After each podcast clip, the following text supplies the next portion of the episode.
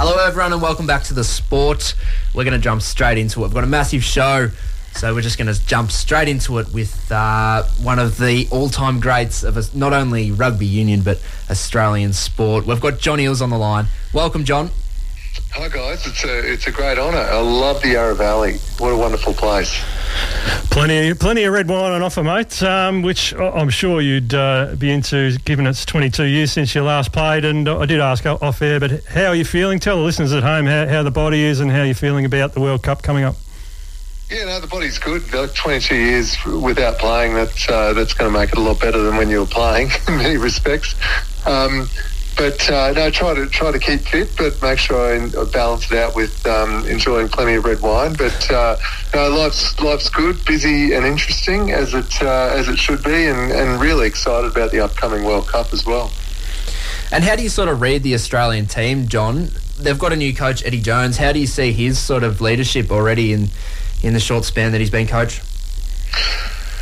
Well, if you're going on wins and losses, you wouldn't be uh, too confident. But the the, the thing about Eddie, Eddie is a, a seasoned coach. He, he is coach. He's been involved in World Cup squads with Australia, with South Africa, with England, and with Japan. And with each of those squads, he's done some pretty incredible things. I mean, three of them, when he was involved, went to World Cup finals. Um, and Japan, for the first time in history, beat South Africa.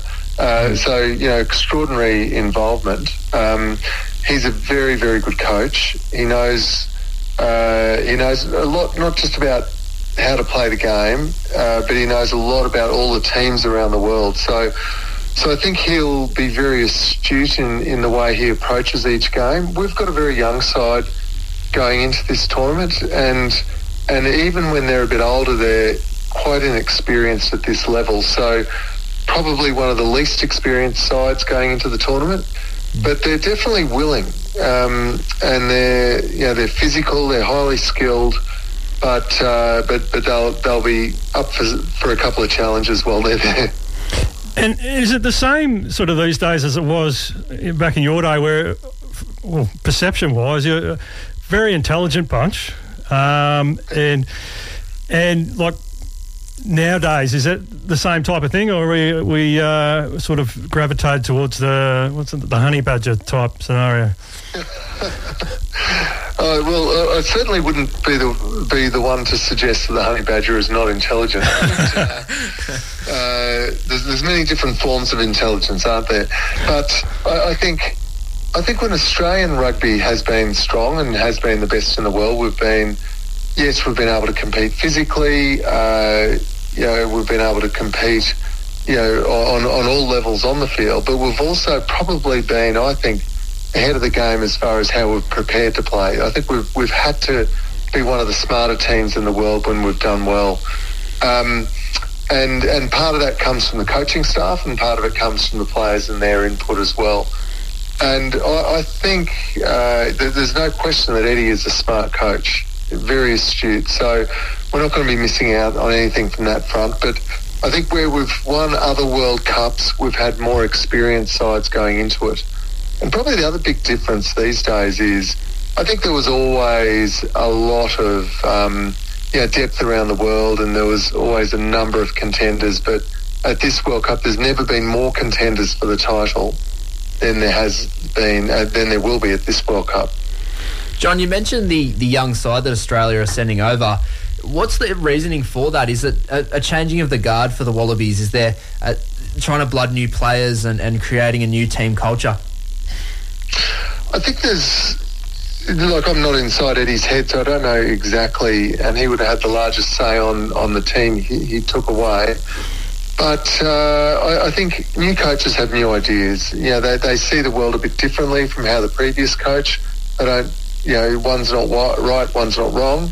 They just see it differently. So some players who maybe weren't getting a chance, some players who the other coaches wanted to hang on to, maybe are not as seen as important in, in what the new coach wants to do. So, um, you know, as I said, I think, I think Eddie's probably made a couple of calls on that front. Mm. Yeah, if you had really knowledgeable people from all around rugby come and pick the team, you know, the, to, to go to this World Cup, there would have been quite a few different teams selected. and Eddie has gone for a you know a young one with a with a, a inexperienced team with a few surprises in there, but there is no question that even though they've lost every game this year heading into the World Cup, they've all been against you know, the best or ne- near best teams in the world. So, and they've been competitive in all those games in different ways. And they've shown, and particularly say in the All Blacks game, even the, against France in France, where the World Cup opening match will be played in a couple of days, they've been competitive in all those games, and that shows that we can do it. It's just whether we can do it for a whole 80 minutes and whether we can do it for that 80 minutes and then repetitively over another few weeks as well. And we've just seen in, in, in one World Cup that we've just had that uh, people gravitate towards one great player, and that was obviously Sam Kerr. But uh, who's the uh, who's the player that the Australians are going to sort of gravitate to in, in this World Cup? I think there's probably yeah, Australia has, and, I remember Bob Dwyer used to always say back in 91 when we won the World Cup, he used to you know, talk a lot about saying, yeah, you have to have a lot of very good players in the team, but you do have to have three, two, three, yeah, three or four players you talk about as being recognised as the best in the world at what they do, and or near enough to talked about in that you know in that sort of way. I think we have a few of those in the you know among the Australian side. Like in you know, it might be um, Tupou or Marika Koroibete. And so we've got guys like that that people can, you know, that will be great boosts for the team. But then we've also got a lot of other players that, that I think could aspire to being the best in the world in their positions down the track. And Angus Bell is another example. You know, the props in rugby don't usually get a lot of, uh, you know, a lot of kudos for how important they are, but they are so incredibly important. And he was injured for a lot of this year, but came back and they put him back in pretty quickly. I think his first games, and Taniela Tupou as well missed a lot of this, all of this year until until some of the Test matches, and so we, will have guys in the front row who can do things that other props around the world are not doing, and and that, they'll be really important to what we do as a team out over there in in France. John, you talk about Eddie Jones and the way that he sort of coaches um, nowadays. I'd love to talk about the the '90s when the Wallabies were up and going and winning World Cups, led by yourself. Um, your coach Rod Macqueen, what was he like and, and winning winning World Cups with him? Yeah, Rod was an outstanding coach, and like all the great coaches I've had, and you can put in, you know, uh, Rod Macqueen, Bob Dwyer, John Connolly all these coaches, they, they, they knew you as rugby players as much as they knew you as people. Um, and, and both sides of that equation are really important. And, and Rod was, you know, was very good at that. And he was also very good at saying, okay, yeah, I know this, but these are the things I don't know. And for those things, I'm going to put in people who are experts in those areas. And by doing that, he was able to build a coaching team that that blended really well. I mean, Rod was in charge. There was never any question about that. But he was confident to let other people take control where they knew it. But uh, and and also he was very good, and as was Bob, and as was John Connolly, at empowering the players and the, particularly the leadership uh, group of players in, in any team. Um, to to really take ownership of that team as much as as much as he would. And also in your time, mate, um, who who did you enjoy watching? I know we had the the Lomus and uh, Campeses and those type. Who did you enjoy watching or even playing against?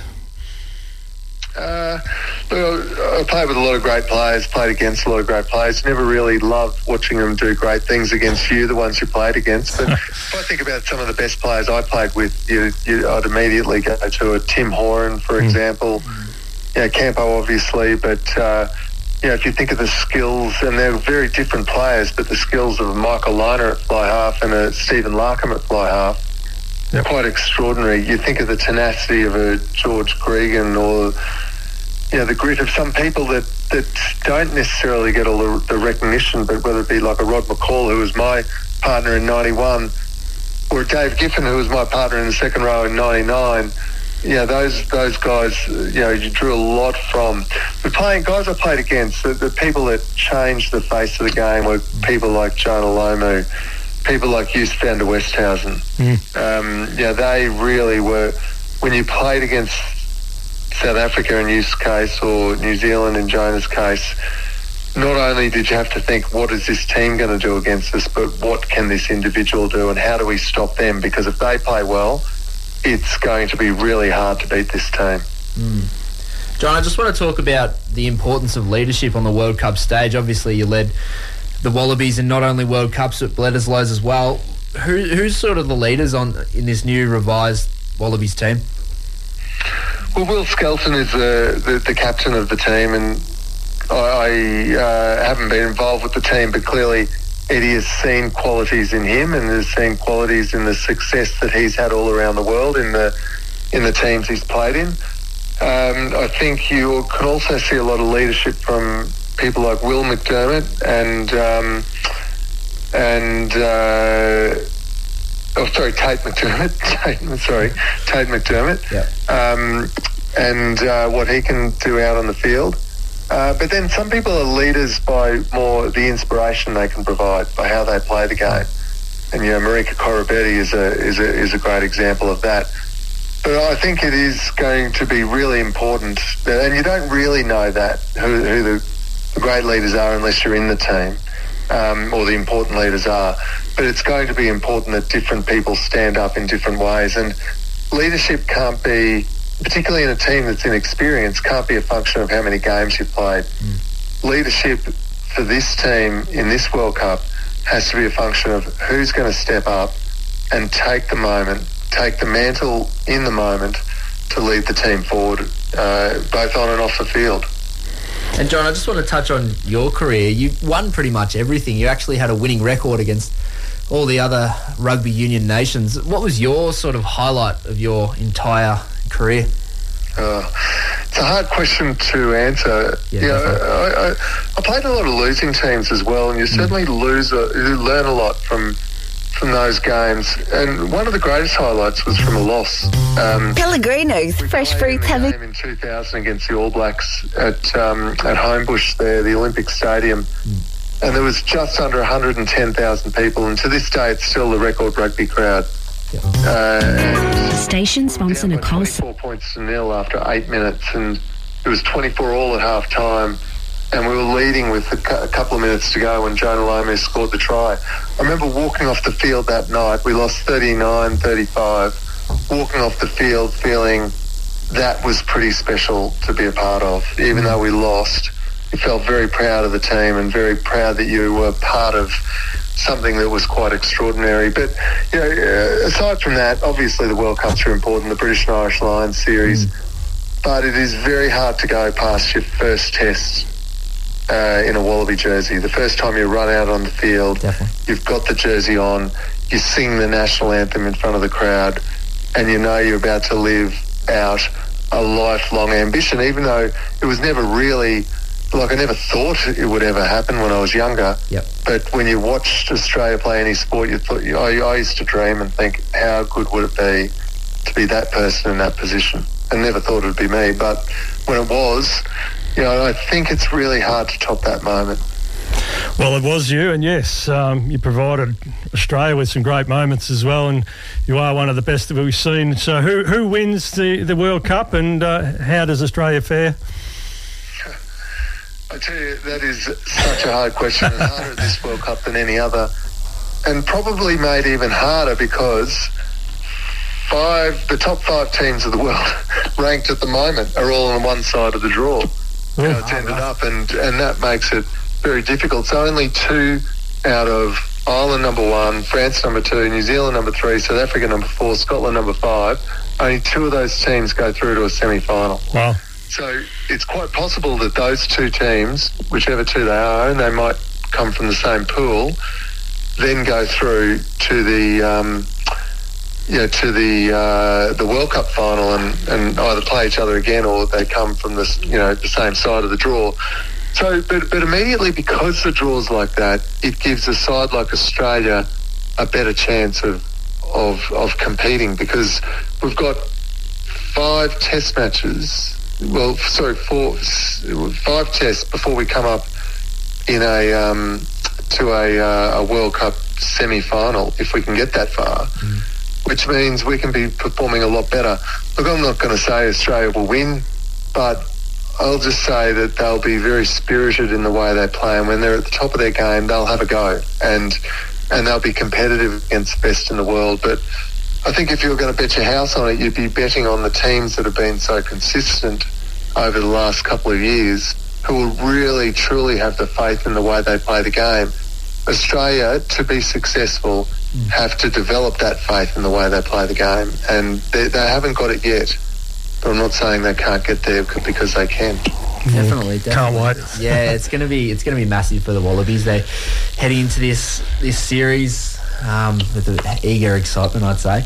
Um, just one last one for me, John. We're running out of time, unfortunately. But are you aware that people called you nobody?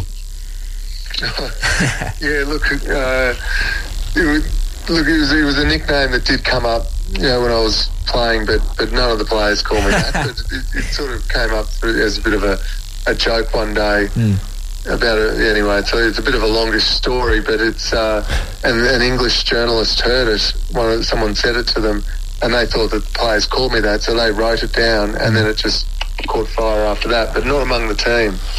Ah, okay. Just to give context to everyone listening, it, it comes from the term "nobody's perfect," referring to John as a perfect player. So there you go. Now, unfortunately, we're running out of time, John. We thank you so much Oh, for joining us. Thank you so much, mate.